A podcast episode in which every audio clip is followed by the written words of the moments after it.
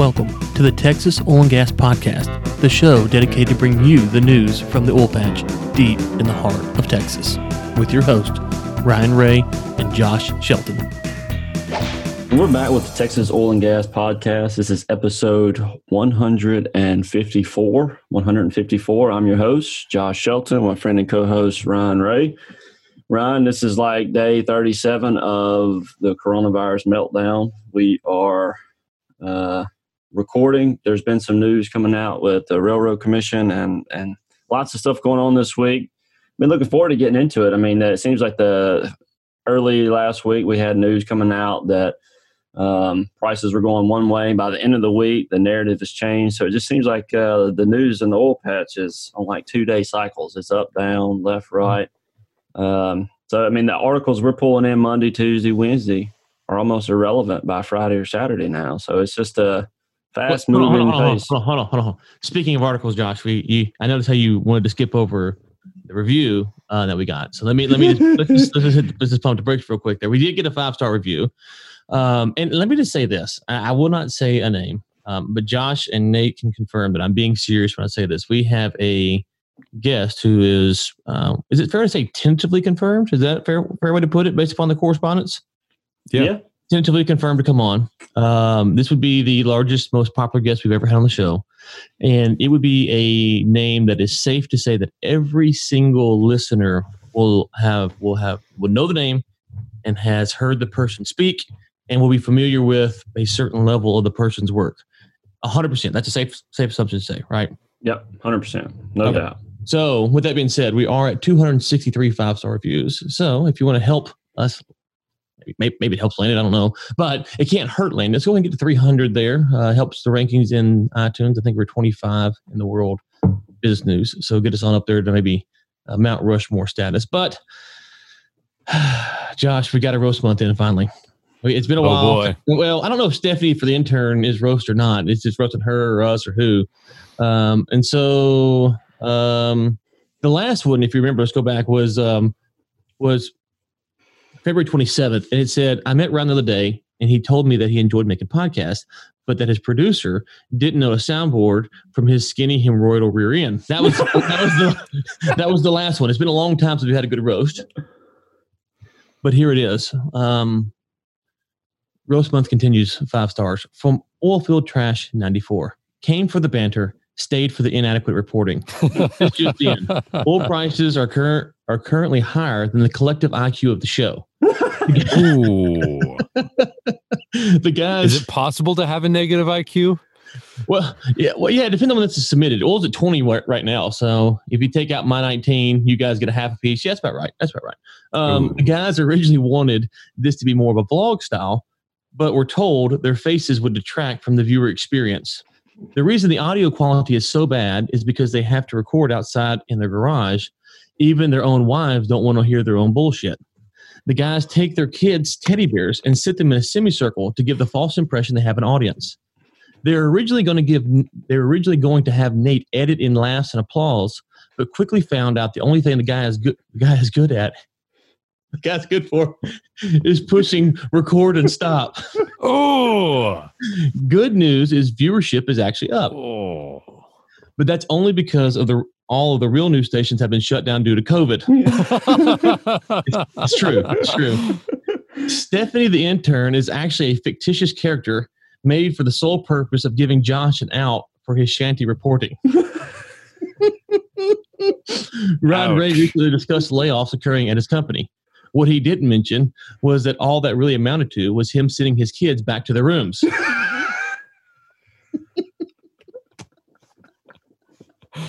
He's clearly an advocate for communist child labor, as evident through his push for U.S. China relations. If you look past all the grave shortcomings, they may be the, the best Texas oil and gas podcast currently available. But take that for a grain of salt. Your slim pickings in oil and gas section of iTunes. Hashtag Stephanie the intern 2020. oh man. That was good. A burn. That was that was even better than uh than old Jimmy's roast. Yeah, I think Jimmy, you've been. I think Jimmy, you've been outed. Uh, roast five star roast only. Five star roast only. Uh, before tax day, which is July fifteenth. So Oilfield Trash ninety four. Well done, sir or ma'am. Um, I don't know.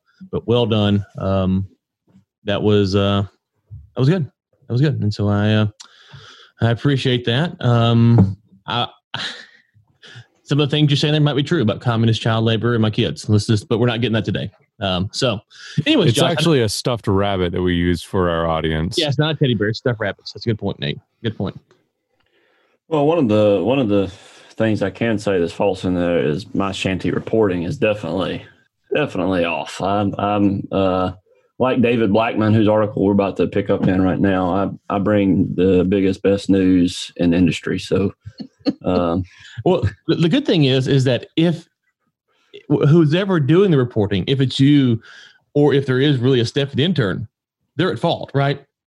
So, if there really is Stephanie the intern, then she's technically at fault. yeah, yeah, so, Yeah. so, you know, so way to go, Stephanie. Step your game up if you're real.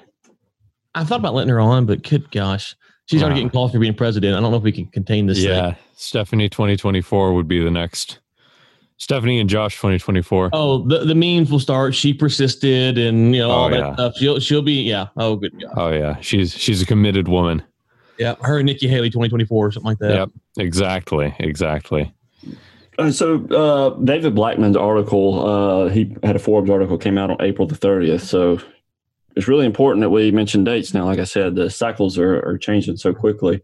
Uh, but so Chesapeake was preparing preparing to file for bankruptcy uh, on April the 30th. Uh, the the price of their stocks have been taking a beating uh, here lately. I don't I don't believe they actually filed for it. Um, so I I, I, I yeah, they. They filed. I think they, They did filed. Um, so the thirtieth was, um, well, oh, I'm on the wrong month. Thirty was thirty. Maybe it was Friday. They, filed, uh, or they're going to file. But yeah, they, they, it hasn't stopped. Like that. Where, wherever they're at, they're, um, there- there's a flood of articles that came out about it. Um, they're going through the uh, preparing. Okay, process. so they're in they're in this they're in the initial phases at least. They're going. Yeah, yeah.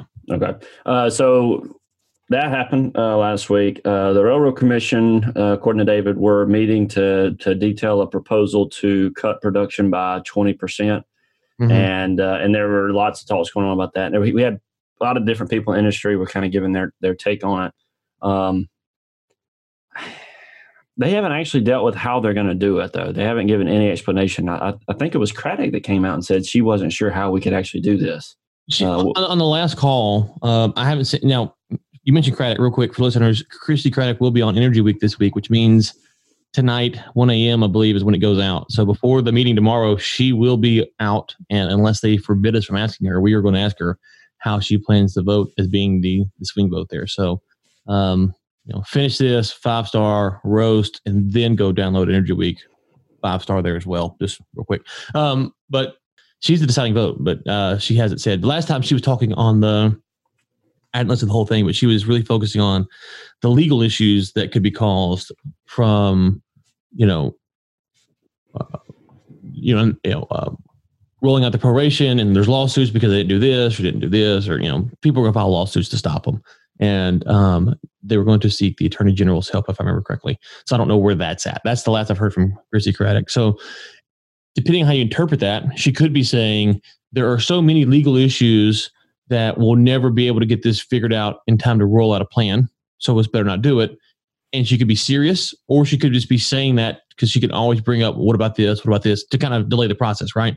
So I, I don't know if when she was saying that, if there was a, li- a list like 10 to 15 legal questions, if she had those answers, she'd feel comfortable moving forward, depending on how they were ruled on, or if it's just something to say that kind of push the conversation down the road.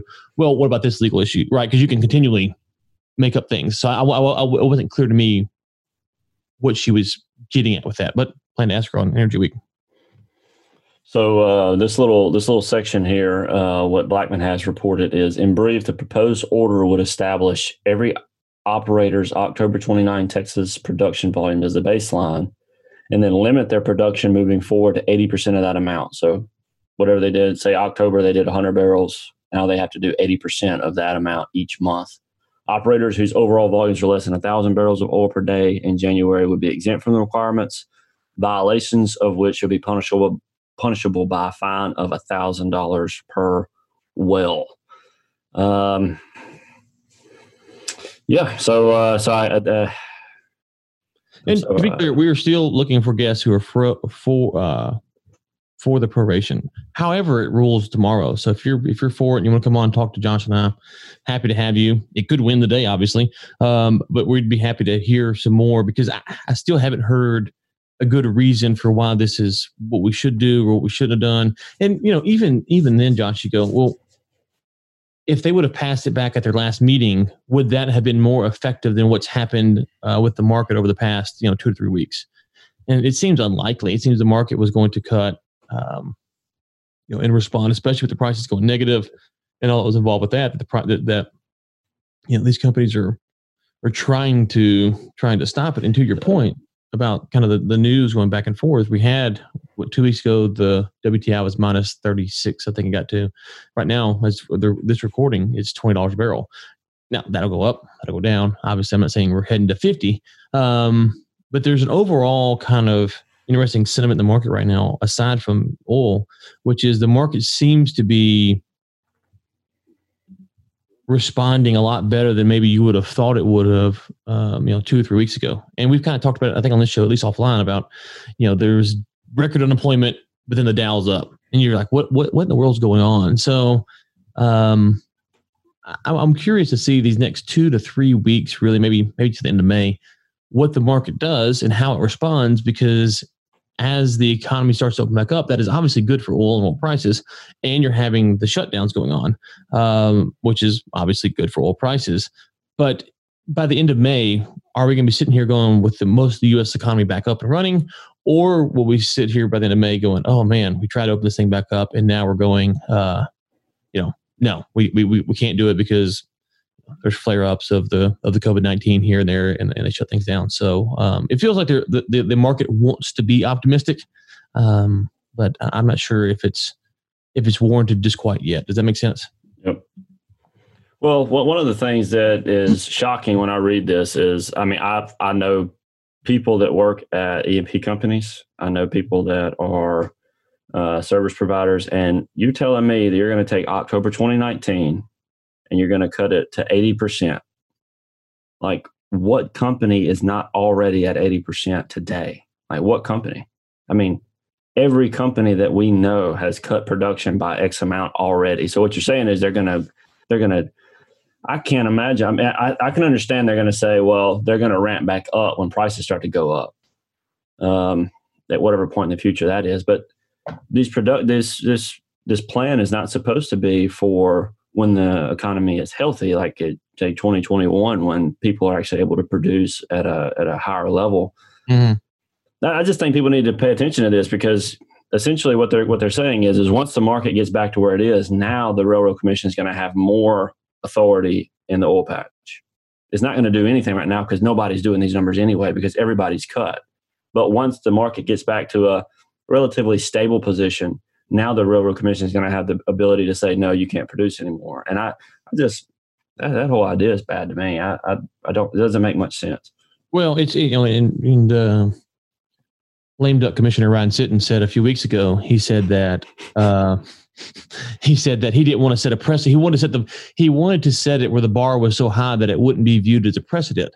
And I thought, well, that's I don't think I don't think me and you agree on what the word precedent means from government action because by doing something um, or doing nothing, you are set a precedent. And so, um, if you want to argue that these are extreme times, but you want to set a high threshold, the without explaining what the definition of an extreme time or unique time is.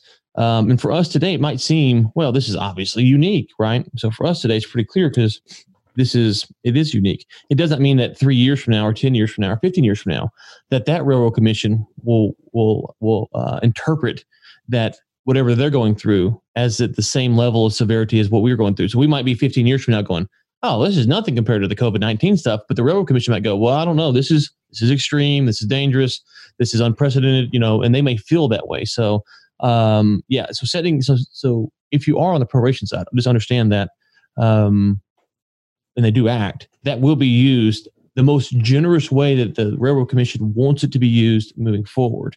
And so if they want to never if they want to take Ryan Sitton's literal what he's what he's actually saying, which is the world's got to shut down for us to step in. That's what he's actually saying, and I understand that. Um, if they want to take that, they can. However, they could just they could just point back and say, no, no, no, no, no. These are extreme times. This is economic waste. You know, and, and they could get in there and, and use that as a wedge to do it. They actually don't need the precedent. They can just do it if they want to, is my understanding. So the precedent's kind of irrelevant, but it does give them kind of the kind of the mandate. And um, you know, the final thing I'll say on this, Josh, real quick, is I, and I published this this morning on uh, on somewhere.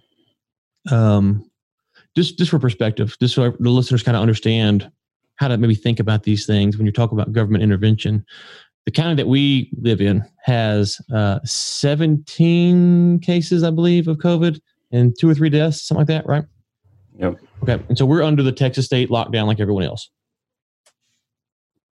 Last week, we had protests in the city, in the county. Uh, we live out in the county. We had protests out, out and about. Um, and then some businesses like a gym started to open back up. And in response, our county uh, attorney decided not to prosecute those people because he felt like his job is not to convict people, just to convict them, is to see that justice is done. And he's saying that this is an unjust thing that the government's doing. And so I'm not going to go after people uh, for this reason. In response to that, a judge appointed a special commissioner, I mean, a special prosecutor to then go after those people. So the, the person who's elected said, no, I'm, I'm actually going to execute my authority this way. A judge then appointed a special prosecutor and used his power, her power, I can't remember uh, uh, what the judge was, uh, to then go after these people. And then the mayor stepped in and threatened to pull the, the people's uh, ability to have uh, a certificate of occupancy. So, COVID issues aside, COVID issues aside, let's just stop and think about that. Where you have government trying to get involved, and what you're saying is, is that as the price goes up and people want to drill, the response by those commissioners, or you know, because Sitton will be off by then, so whoever the Craddick and Christian and whoever the third is, those commissioners might respond differently than the current set of commissioners do, right? And they may they may view their powers differently. So you have in in Hood County, you have a county attorney who decided not that that, that, that this is how his job should be functioned, and in response, you have two other elected officials responding, no, no, no, no, no. We're going to use different means. So when you talk about proration or anything, that's kind of a, a way to think about it, is that um, the power can come down from a lot of different angles that you didn't actually think through. Because if I told you, hey, uh, the Railroad Commission isn't going to do this, she's like, okay, great. But then, well, they're going to do it this way. Like, oh, I didn't, I didn't see that coming. So that's kind of a, a local deal that I thought about this morning. Was going through, uh, getting ready for the show. It's like, okay, you know, when you open these flood doors, this is what you, this is what you invite in. That um, some people might be on your side, some people might not be, and um, we, we really can't do much about it right now because we can't vote him out of office because it's not there's no elections going on today. Well, last uh, last thing I wanted to, to read here. This is this is a little uh, Blackman quotes a guy named Kenny Stein. He's the director for policy for the Institute for Energy Research. He said that uh, the oil market situation we see today cannot be solved by governmental cuts he said, adding that the only government solution is let the letting the economy restart. It sounds a little familiar, Ron. Uh, the Railroad Commission intervention now will have virtually no effect on prices, but sets a terrible precedent that will lead to calls for more government cuts every time prices dip. So basically, everything you just said, Kenny Stein, he agrees with us. The recommendation we had last week, you want to fix the economy, takes a brilliant mind to say it, but just open the economy back up. Yeah, that that'll that'll handle itself. Awesome. Um, so I'm not sure what Blackman's position on this was because I remember he was on our show once. I, will ask him uh, next time he comes on. But he believes that uh, there should have been more. Uh, this should have happened a long time ago. There should have been mm-hmm. regulation. Now I, mm-hmm. he mentions here uh, he thinks that they should have targeted flaring. Mm-hmm. Um, but it seems that if they targeted flaring, wouldn't that have meant there, were, there was more gas on the market, or would they have not produced as much? They slowed down production in order to reduce flaring. Anyway, it don't, don't, know how the market would have responded, right? Yeah, they, they, might have had to put it in a pipe, or they might not have drilled the well. Um, I don't know. I don't know. Um, you know how the companies would have viewed. Each company probably would have handled it a little bit different if they weren't getting the uh, the flame permit. But, but that's a good point, though. If you're going to put the gas on the market, then you go hurt folks in the Haynesville or other parts because now all of a sudden you're you're really pounding the price of natural gas lower. So you, yeah, you helped oil price, but what those? What about the, now? It's less workers, I agree, but what about those workers who are working on the rigs for the natural gas? What, what about those folks? We're you know, yeah, about Chesapeake? Yeah. yep. Hey, listen, and, and speaking of which, I don't know if we're getting this today or not, but you know, the Barnett Shale. I don't know if you the, talking about Uh-oh. news. Did you did you hear about what's going on the Barnett Shale? Because it's not being reported. It's not really Yeah. being. It's kind of like it's kind of like this COVID stuff. You're not sure who to trust. The Barnett Shale is up 100 percent in rig count. 100 percent rig count increase. We went from one rig to two, baby. We are we are coming back. One rig boom. increase. Well, now we're at two rig boom. It's it's a, it's almost like a pandemic. It's a it's a boom pandemic here in the Barnett, and we can't get a single single headline above the fold. So, just wanted to throw that in there. A little bit frustrating. The Barnett dies in darkness. yes, thank you, Nate. Thank you. So, special report Trump told Saudis cut oil supply or lose U.S. military support. So, uh, or this report came out apparently 10 days before uh, there was an announcement that the Saudis were going to cut. There was a call on April the 2nd. Trump told Saudi Crown Prince that unless the organization or OPEC started cutting oil production, he would be powerless to stop lawmakers from passing legislation to withdraw U.S. troops from the kingdom. Um, so, and then it has a little statement here the threat to upend a 75 year strategic alliance, which has not been previously reported, was central to the U.S. pressure campaign that led to landmark global deal to slash oil supply. That was a very interesting statement right there to me. I'm, I'm curious, what, what 75 year strategic alliance? I'd like to see a report on that or something, just have some details because I, I was unaware of that alliance.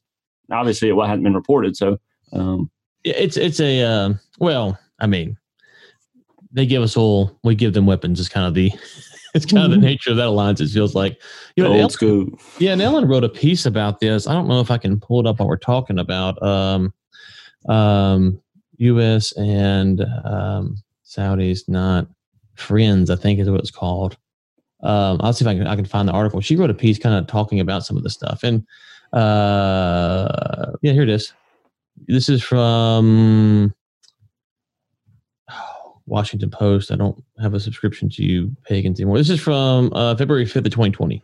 So we'll include it in the show notes. And I can't remember all of what she said, but she did allude to um, for the president, you know, um, anyways. So, anyways, um, uh, that, that we that we were allies, kind of what you're, what you're talking about as well. And um, let's see, I think maybe she has another piece on March 9th about uh, some other stuff. Anyways, so we'll try to get that in the show notes. But you know, this is an interesting thing, Josh. I'll, I'll, let me step back here. When I was talking last summer um, down at Baffin Bay to some folks at the Bush China Foundation, one of the things that I proposed was um, at the time it'd be interesting to see is if the U.S. wanted to get rid of its debt, would be to go to China, which hold I think an eighth or sixth or whatever our debt at the time, and say we will we will move troops out of certain areas in in in, in exchange for canceling debt that you have for us.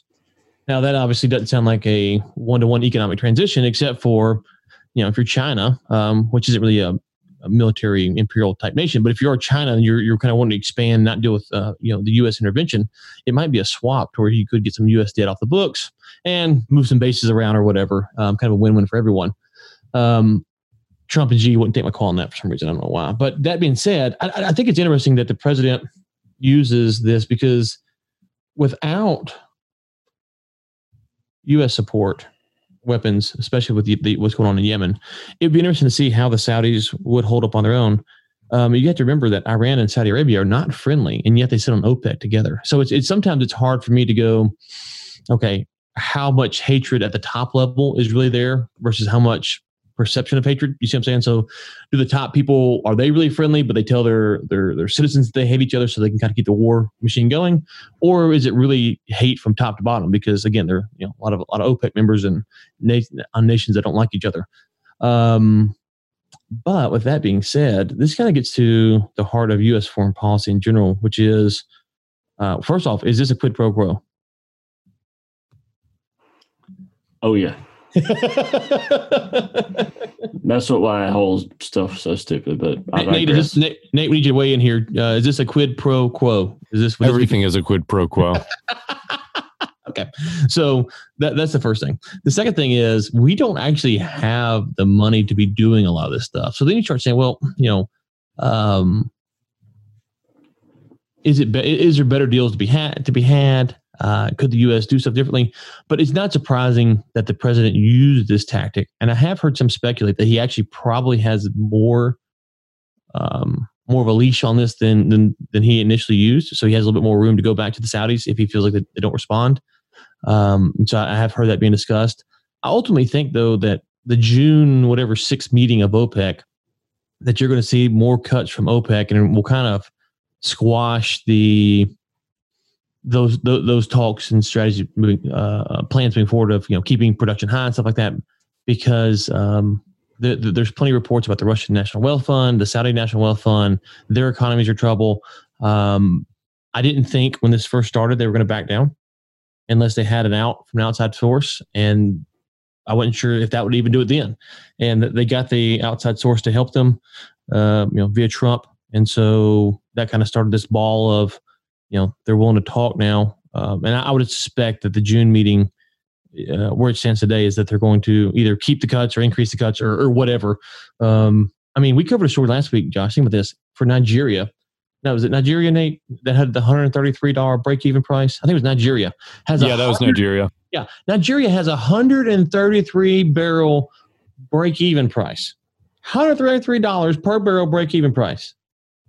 I don't know about you, but we have a long way to go from $133 a barrel. Now that's mainly because of uh, theft and political corruption and you know, stuff like that, but still. So, um, so, anyways, that's kind of what I've heard is that Trump has some more room to go back to the Saudis if he needs to. My anticipation is that won't necessarily be necessary because of what you're seeing here globally, and then I think the OPEC meeting will uh, continue to put the cuts down. But as you alluded to the last article, if we don't open this thing back up, a lot of this is this not really going to be relevant for for a while at least. So looking at the looking at the deal with the Saudis, so OPEC, uh, this article says that the output surged most in 30 years during price war last month. Mm-hmm. Um, I, I, was I've been thinking about it. So when they announced the the they were going to drop prices and they were going to up production mm-hmm. uh, the following month, mm-hmm. and the coronavirus was had the uh, the oil prices at that time if I recall, uh, they were um, around uh-huh. 40 $45, right? When they announced that cut. And they were they were they were they were headed down. They were slowly ticking down. Like it seemed like not every cut. day. You mean increase? Huh? You mean increase, not cut? The Saudis? Yeah. You yeah, said, yeah, yeah. I mean, that's cuts. Okay. Yeah. Did they, they didn't they drop price though? They price cut. Oh, oh, the price cut. The price cut. Sorry, sorry, sorry. Yeah, yeah, yeah. yeah. So um, when that happened, oil was around forty, I, I think I, I think the, the Saudis didn't anticipate the the effect of the coronavirus. They didn't quite realize that it hadn't made it all the way west yet, and the price was about to take a much bigger hit than what they had originally thought. Um, I, I, it just seems that it seems like they wanted to they wanted to get out of that argument that they were in with Russians. I mean, that they not only were they they didn't want to fold, but I, I, I think they were uh, they were they were feeling the Debo from the coronavirus. They they thought they were going to Debo Rush, and the coronavirus is Deboing everybody. Um, yeah, if you go back to then, I don't think anybody at that time anticipated the world shutting down. You yeah. know, I don't think anyone actually anticipated shutting down. A if it did for as long as it did, but but shutting down like it did at all. Um, and you know, the folks I talked to seem to think, you know, if you remember when Blackman came on, he felt like maybe they could do a deal in a week or two, but you know, for David, it didn't sound like he was really convinced. And I don't want to speak for him, just what he said. It didn't sound like he was really convinced that they were going to come to a, a terms within a week or two. But he said it's possible that they could. Um, and I remember Ellen uh, had said that you know that, that, it's possible they could come to a deal as well. But after that first week or two, no one anticipated that that the deal was going to um, stop anytime soon.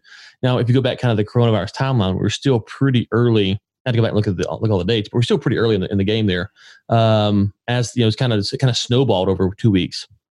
Um, and then the folks I talked to, kind of off the record about this, were you know my my thought was um, I think I said it on here, I know I said it offline at least that it's kind of like two two uh, two gangsters fighting over a street corner. You know, you can't blink. So I kind of thought they were gonna they were gonna hold out. Um, and you know, and I think that was kind of where the, where the positions were. I think you're right. The Saudis didn't realize, the Russians didn't realize that no one on those days realized that the coronavirus was going to shut down the economy like it did, and the prices were going to suffer so badly so quickly.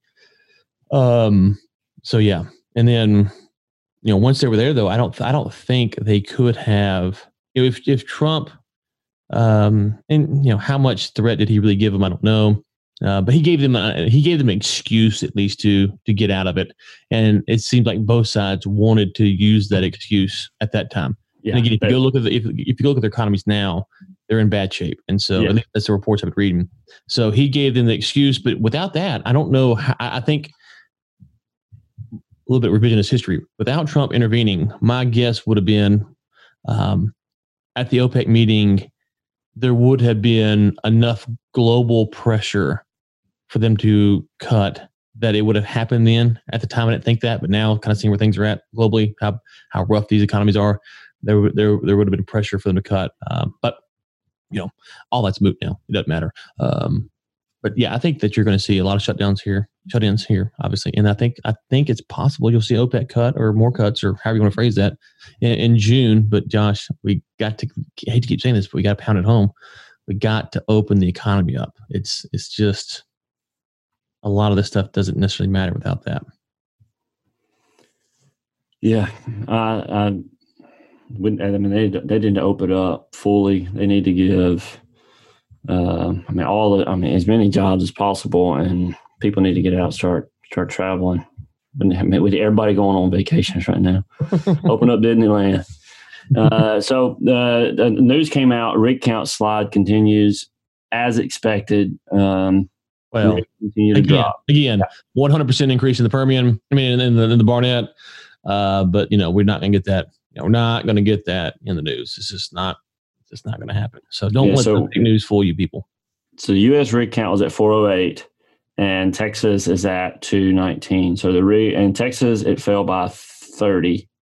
Um,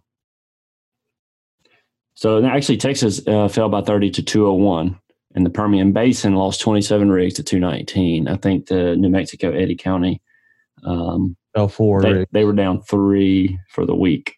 oh, Eddy. Um, sorry, three. Yeah, New Mexico. yeah. four. So three of the four from New Mexico came from Eddy County. Yep, yep. Rigs will keep on, keep it on. I'm curious Yeah. where the bottom is going to actually be on the rig count. Um, yeah, me too. That's what I'm wondering. I, I, um, as the price can, starts going back up, I think the the rigs will stop dropping off, and then they'll probably have a little, uh, couple, maybe a month of just kind of hanging in there, and then maybe they'll start ticking back up again.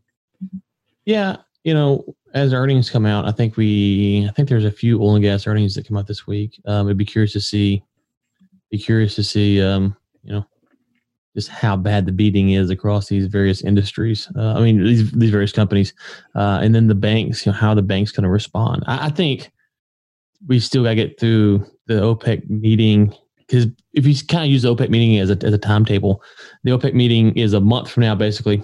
Um, we'll know more about what the global economy is doing as far as opening up or not, not necessarily new demand numbers, but what uh, opening back up.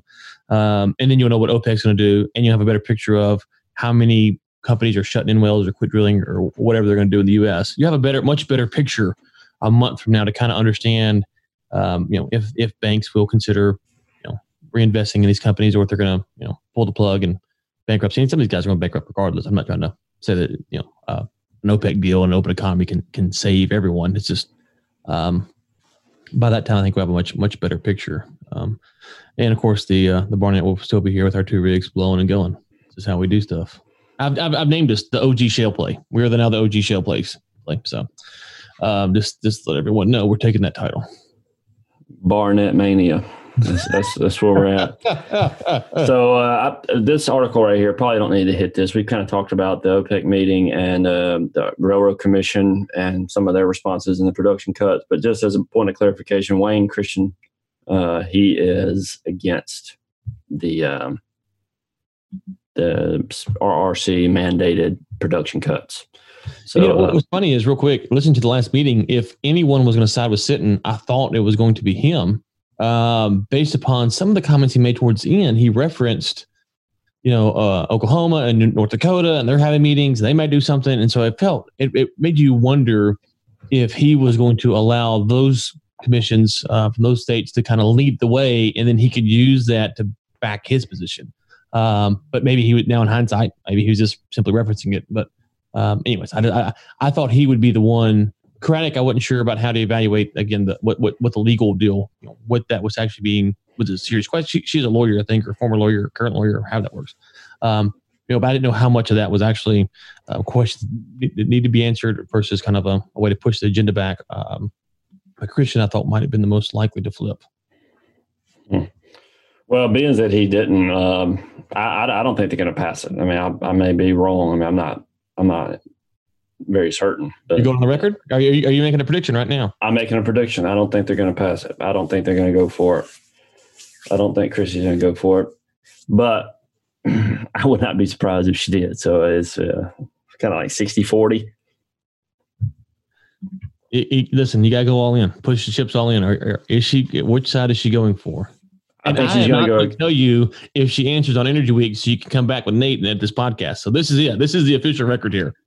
Yeah, oh yeah, yeah, yeah, yeah. Let's put it out there. I, I, I don't mind looking like a fool. It only happens once every four or five years, so that ain't the truth. But uh, yeah, I, I, she's going to go, but she's against it. Christi's going against it. I think uh, Christy and Christian are going to be against it. And I, yeah, I agree with that as well. I think that's, I think that is where it's going to land. So, um, huh? the the irony of ironies would be if his sitting voted against it. I don't know if it's possible, but it's procedural. Would, would that be funny if he like voted against it now? Yeah. Like that would be the ultimate politician thing to do. I was going to fix it, but now that it's fixed itself, I realized I shouldn't have tried to fix it. So that would be the. Well, guys, this is what we were saying a long time ago. This, yeah. n- no disrespect intended. These guys are too stupid to to run the economy or run the, the oil industry. I mean, they're just they just are. I mean, Sitton is not capable of doing this. All Yes, that's the point. It's not. I think so. Not, yeah. Well, yeah. I mean, I think it is. It's not possible. It's just. It's, so when you say you're too stupid, you cannot insert name here that can do this. There's too many variables at play. That's the whole point of the free market, is that you let each individual make their decision or collective company or whatever. But yeah, so when we say that someone's not smart enough to do it, it's not not. I mean, it could be a knock on that person personally, but it's not necessarily a knock on that person. It's just that. Um, it, I, I, quick quick caveat here, Josh. PPP loan program, right? Yep. Okay. They wrote they rolled it out, and now everyone's getting mad because you know Chase Bank or Bank of America or whoever went to you know Shake Shack or whatever these companies were to get the loan. Okay. Well, just to be clear, I don't know why you're mad at Shake Shack or Chase or whoever because if I was Chase Bank and my biggest customer was Shake Shack or one of the big customers, and they called me up and said, "Hey, want the PPP loan?" I'm going to fulfill the loan to them because that's that's how it works, right? There's no as long as they're not lying or um, um, or um, you know being fraudulent what they're doing, there's no reason not to. Now there is a, a, side argument for the Shake Shacks of the world that they could have gotten funding from somewhere else, and that that is where they could get in trouble at um, uh, potentially. But anyways, I, I'm saying that, that that the point is is that when the regulation was rolled out, the people followed the rules as they were on some level, aside from the alternative funding thing, because that is a question that has to be answered.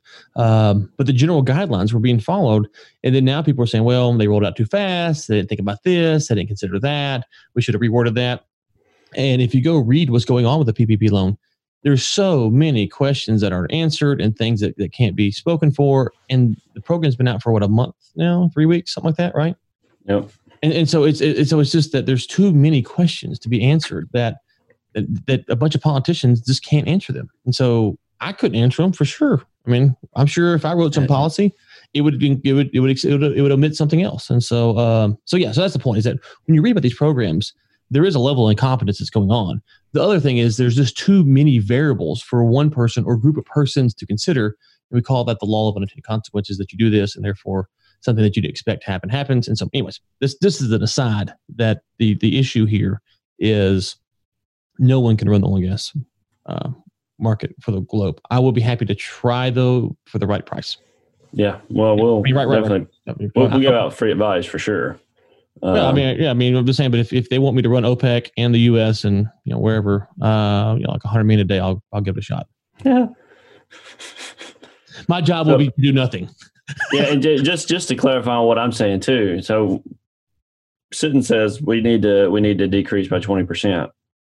He says that a month after all these companies come in, like Concho, Diamondback, Marathon, Exxon, Chevron, you name them, they come out and say, "Hey, guys, oil prices are low. We need to cut by 20 to 30 percent, and then a month later, uh, we need to enforce production cuts of 20 percent. It's like, mm-hmm. um, mm-hmm. I, I, so I'm I'm I'm kind of I'm kind of saying it both ways. Number one, the oil industry is much too complicated.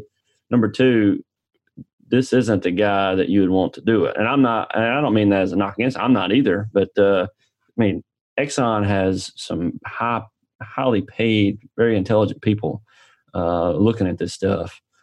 Uh, yeah, and that's a but that's a discussion that we need to get into. Maybe we'll do a special episode on kind of free market theory and what's going on there. Um, but but part of what you're getting at is it's Exxon's. It should be Exxon's risk to take. Yeah, now, right, exactly. it doesn't mean that exactly. it does not mean that Exxon, their smart engineers, will get it right. It should be their risk to take. You know, and yeah. that's and that's the thing. It should be their risk to take, not Commissioner Sitton's. Now you could now we're gonna get get off into what the commission can do and can't do and da da da. I don't want to I don't want to digress too far off of this, but that's ultimately the point. Is that it's Exxon's risk to take. And if you don't like it, what do you do? You sell the stock or you pull an Icahn, and get board members. There's ways to change what Exxon's doing. Um, but but that it should be their risk to take, not Sitton's to do it. And finally, to your point is that whatever Sitton writes as a rule, Exxon has better lawyers um, than Sitton's capacity to write the legislation to figure out ways to yeah. circumvent them or to get around them or, or, or whatever if they if they really want to. And so that's the other thing and then everyone's mad at Exxon for breaking the rules, which they didn't break. They just interpreted them a certain way. Yeah, outmaneuvered. Outmaneuvered. That's exactly right. And that's what's happened with these with the PPP loan for the big companies. They're gonna they're gonna say, well, you know, the rules were this, and we followed them. And they're gonna say, well, you we have five subsidiaries that are all under this price, and those subsidiaries weren't able to get funding because you know, so they, they will uh, they will figure all that out. I'm sure. So. All right, so April 30th, there was an article came out that oil was up 20% by optimism on demand recovery and output cuts. Um, and I mean, that, that, that kind of changed like two or three different times during the week. Uh, so I, I, checked what was oil prices at this morning. I think they're like 19 this morning. I think it was 20 at the, beginning of the show. Uh, yeah. It's down to 19. 1977. Yeah, they've been they've been hovering right around there for the last couple last couple of days. Um, so I, I wouldn't say I wouldn't say that makes me confident or optimistic one way or the other. Um, yeah, well, yeah. So last Monday they were at 10 dollars, eleven dollars, right? Yeah. So well, it's kind of like the well, it's kind of like the one the, the Permian deal. Permian, I mean the Barnett joke. We're up 100. percent Okay. Well, being up 100 percent the Barnett doesn't really do anything. This is a joke. We like to have fun with Sergio about yada yada. The price increasing you know 10% or 15% or 20% right now it doesn't really do anything substantially for for our listeners and folks like us at the market. You know we need the price to jump up orders of magnitude for it actually it actually um, plays. And so when you're reading the headlines you got to kind of actually get into the numbers uh, because you will see the headlines you know oil moves up 5% oh, okay whatever. That, that, doesn't do anything. So you need uh, substantial more growth uh, consistently is what you're getting i think josh and not and um, and we can't have another you know ten dollar barrel week or whatever. Yeah, we need to like avoid one of those for at least hundred years. Yeah, I think I think I think we've we, have we have had it for our, our, negative thirty four is good for the next hundred years. We, yeah. we we've seen it. My son was complaining about not seeing unique things. Well, he lived to see oil minus thirty four, um, and so there you go. Agreed. Well, Ryan, uh, we're about to jump into our Texas roundup. There were quite a few stories out. Uh, a lot of earnings reports came out last week. I didn't hit all of them. I just kind of sprinkled a few in there. Or Stephanie, the intern, she gave me a, a lot more than I actually put in here. Uh, so I, I, just picked out some ones that I thought were were interesting. Um, but there's news coming out on these earning reports. Uh, they were last week, and then there are more coming out this week as well. So we'll uh, we'll pick some of those up in the next week. Um, but for now, there's a there's a couple of stories that weren't necessarily um, with earnings. So one was a RigUp expanding pilot COVID nineteen testing program for Midland Odessa employees. Um, and, and the reason I mentioned this one was because there were talks about in different areas like New York, they were going to force testing, kind of like a drug test. There's going to be a COVID 19 mm-hmm. test. Mm-hmm. Um, and I, am just curious how that's going to play out in Texas or in the Permian. Um, but uh, I'm, I'm going to link this in the show notes if somebody wants to go and uh, kind of check it out. Mm-hmm. Uh, right here it says that uh, that they launched a thousand oil and gas solar wind industry workers have been digitally screened and at least 500 workers physically tested. So um, they're testing yeah, folks. Yeah, listeners, email in. We'd love to hear what's going on with your company. Um, the COVID. Those of you who are you know still lucky enough to have a job, is are y'all doing the, the testing? You know, does it like if you're moving around from you know you might be out going from one rig to another rig. You have to get tested on each rig. You know, I'm curious what because it is a kind of a unique deal. It's not like you're going to, um, you know, to the, I mean, if you're going downtown in Houston, obviously that's a little bit different. But I am curious to see, you know, what what is happening in the uh, the oil field space. Uh, article Gravity offers up to 5,000 tanks for crude storage. So, storage was filling up. Uh, Energy Transfer announced, uh, I think, a week or two ago that they were going to uh, store like 2 million barrels in their lines. Now, Gravity stepping up and saying they have 5,000 tanks for crude storage. Um, they've already shipped out more than a thousand tanks in the past couple of weeks and have another 4,000 more available for immediate shipment. So uh, companies are stepping up. This is free market at work here. Companies are stepping up, trying to use the opportunity for needed storage uh, for all this oil. Uh, next article: Small advantages could add up to. Oh, Go never, ahead. never, never, never, never, never, Go ahead. I don't want to get distracted. Go ahead. Small advantages could add up to keeping service companies afloat. Uh, this article was pretty cool. Uh, so, service companies, as we all know, are taking a beating in uh, in the oil and gas industry right now. Um, there's this article mentions uh, there's no, no silver silver bullet to make it through this time, but the there's a company. Um, W&W Energy Service um, is using something called a knuckle boom crane truck to help reduce time and costs associated with traditional crane movements, and costs have been reduced by estimated forty percent. So that's given him a incredible uh, advantage over many of his competitors, and he said it's been helping his company tremendously during this difficult time. So, for service companies out there, um, these downturns they they do lead to innovation and they lead to higher efficiency. So um, we hope we hope your company's one that makes it, and I, I think the industry can definitely improve through this time if if uh, the right companies can find ways to to stay afloat and survive it. Next article: uh, Midland, Texas-based Intrepid Directional Drilling doubles business with acquisition. I wanted to ask you about this, Ryan. So. Uh, Gyrodata agreed to sell its directional drilling business to Intrepid Directional Drilling Specialists, doubling Intrepid's directional drilling capac- uh, capabilities.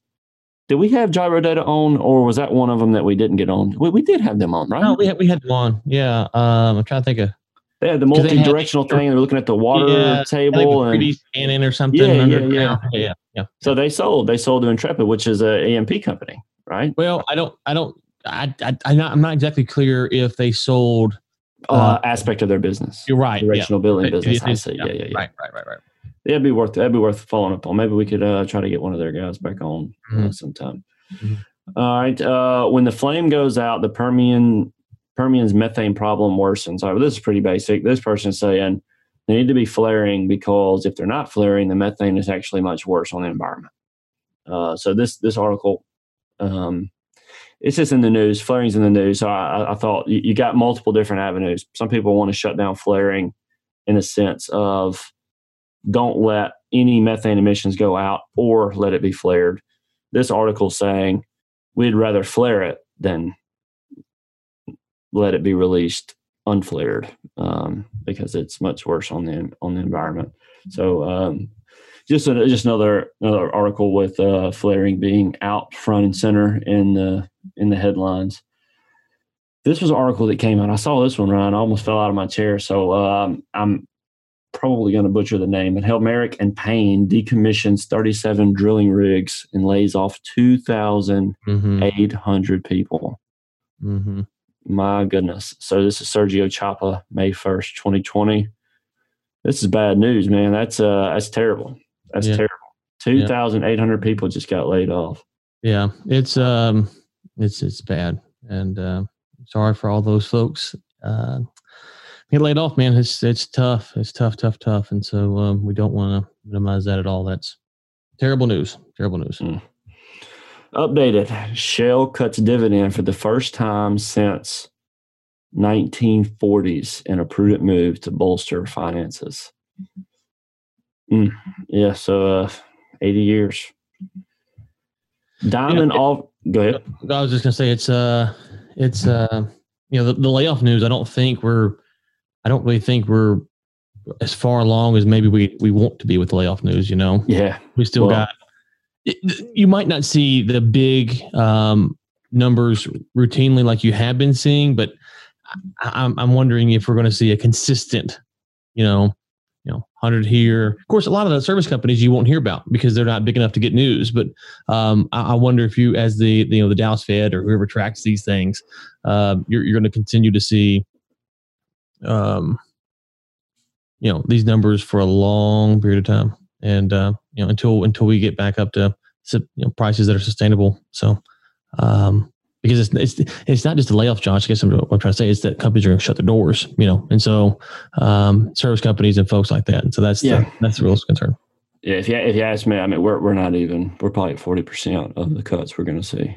We're probably Mhm. only at forty percent. We we we're not even halfway through what's about to go down. That's that's my take. I hope I'm wrong. I pray I'm wrong. I hope. I mean, yeah, I, I don't want to be right, but I it. mm.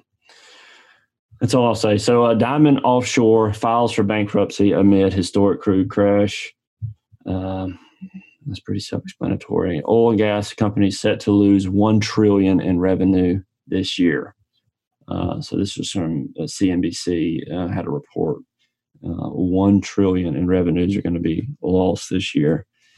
It's also not surprising at all. Exxon posts historic loss on route with Chevron and retreat. Uh, so I'm gonna link this in the show notes. There's a couple of stats you may want to look at there. It's pretty interesting. Um, and if you want to see something funny, every single article I've pulled up today has this park ranger being shoved into the water, and no matter what I do, it keeps popping up. So uh, if you go look at the articles today, you're going to see a park ranger being shoved into the water. And if it's not that, you're going to see uh, Shake Shack uh, grilling burgers, which is not good for my sanity at 11 o'clock on Monday morning. I'm about to eat my arm off.